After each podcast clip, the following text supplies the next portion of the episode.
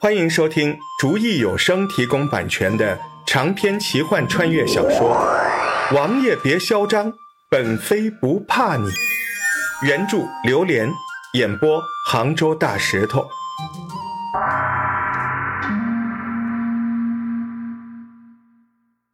吃饭的时间很快就到了，弟兄们，前面有个馆子，咱们吃口饭去吧。这么一大波人，天天这么外面风餐露宿，先不说吃的好与不好，这一天得花多少钱呢？他们是干什么的呢？石爽也没有刻意的去询问，他得想办法回到他掉下来的地方去。吃饭的时候，他自己一个桌子吃。大胡子在大伙儿吃完以后，又把他抱上了他的马背。走路的时候，他询问起了他：“齐爷，咱们向这边走，还往回走吗？”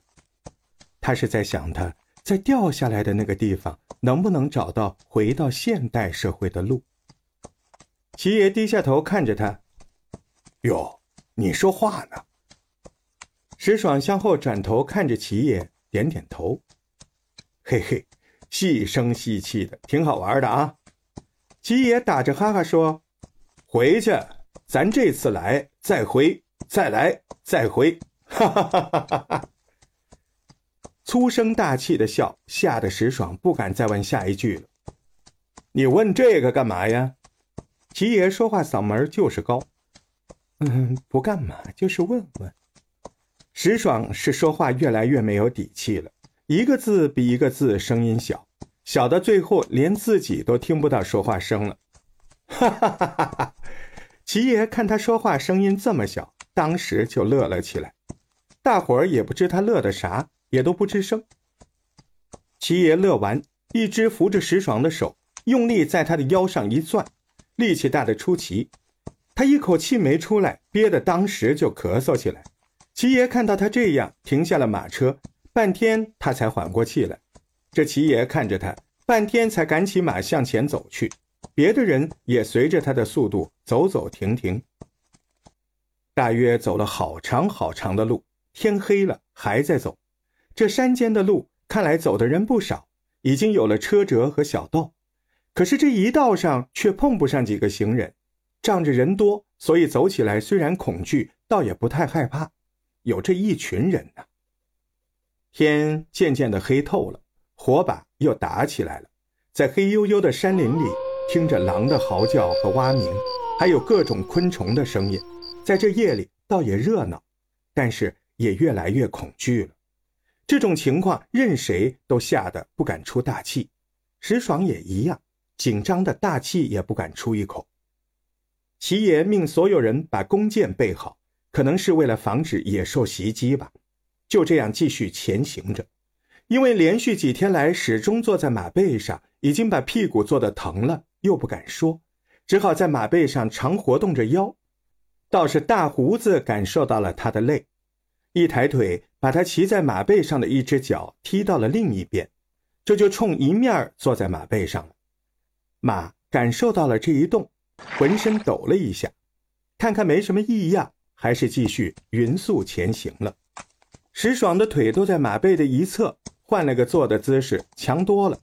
这个齐爷心还挺细呢，不过真吓人呢。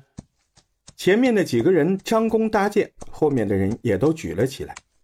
这样大约走了近个把小时，终于走出了这座大山。绕过去，又是一溜小店模样的地方，大约有个一二里地长，土房子一个接着一个，有大有小，都挂着幌子。看来不是饭店就是旅馆了。这波人看似以往都知道这里有这样一个去处一样，纷纷都向其中的一个摊儿走去。简单的和店家寒暄了一阵子，就开始上酒上肉。这一路走来又紧张，时间又长，看似都饿了，谁也顾不得说话，大家都落座开始吃喝了起来。石爽也径自坐到大胡子座位上，开始吃了起来。他也不管吃相了，有点饿狼的样子。大胡子似乎对他的吃相很有兴趣，他也是边吃边看着他的吃相。不知道这个时代的女子都怎么吃饭。石爽是没管什么人多人少，坐下来就开吃，也不喝酒，头也不抬，一盘子扣肉做得香而不腻。古代的人还这么会做菜呀？应该都是绿色食品了，也比石爽在现代社会平时吃的肉香了好多。还有他爱吃的米饭，他也吃了两大碗。吃完后一抹嘴，看着大胡子和其他的人吃，那些人吃相也很惨，都是大口的嚼着。他看了一会儿，干脆背转着身看着大伙吃。他们有的低头，有的斜跨在椅子上，有的蹲在地上，有的翘起二郎腿，边晃着脚边吃。大胡子看不着嘴，只能看着胡子是一动一动的。几口下来，一碗米饭就见了底。这碗好像在他手里变小了似的。一会儿他就吃一碗。这一顿饭，大伙儿到底吃了多少碗，他记不住。不过可是看到有两个桶的饭都见了底。二十来人，菜也吃了不少，赶上猪吃的一样多了。哼，他心里偷偷的乐着。就是这一群猪救了他，现在又带着他向前走，到地方还不知要拿他怎么样呢，还真说不上谁是待宰的羔羊呢。等他们都吃完了饭，他们开始各自去一些屋子，他不知进哪个屋，只好在地上坐着。大胡子招呼店家让给腾出一个房间，店家就告诉大胡子，他的房间有个套间，石爽可以住在那里。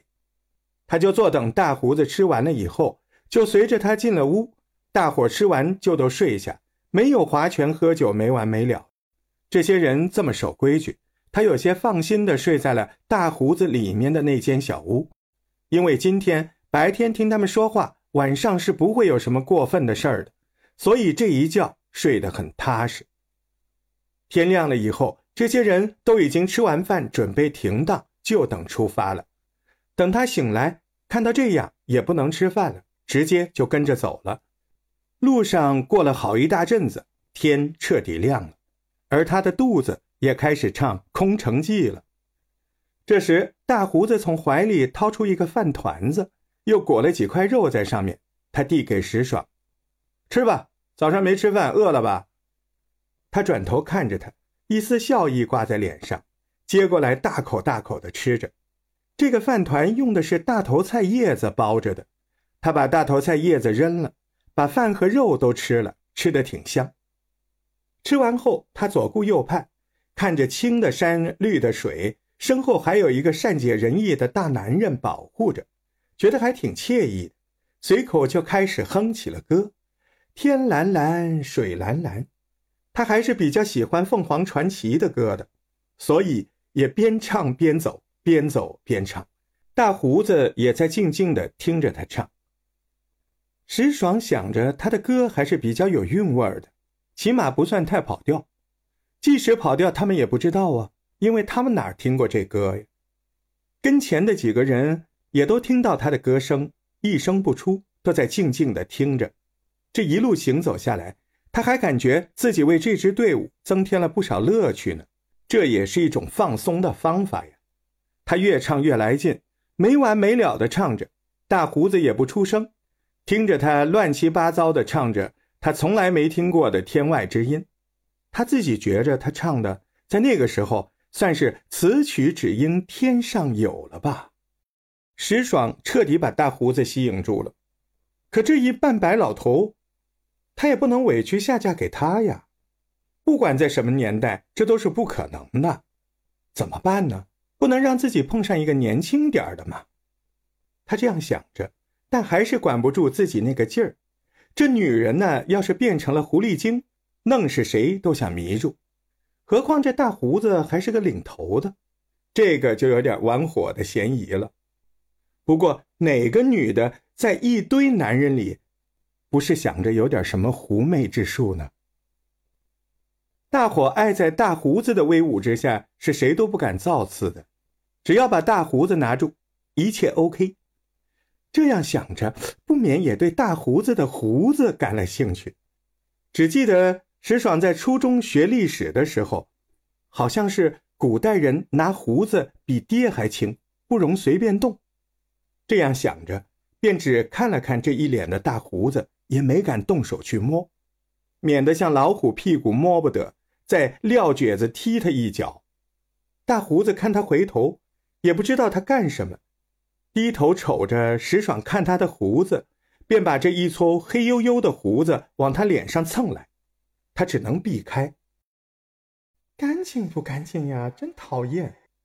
石爽在心里这么想着。这个大胡子齐也比石爽要高出一头，五大三粗的，所以看石爽时就像是看一头小鹿或者一个小萌宠什么的。大胡子始终用手环着他的腰，生怕他从这上面掉下去或者跑了似的。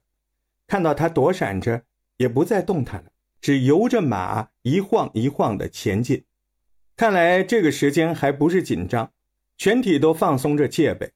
可能也是白天的原因吧，路上的行人还是很稀少，三三两两，偶尔碰着一伙十多人、二十多人的队伍，也都是逆向的。他们只是简单的打个招呼就过去了，再没有这么多人经过了。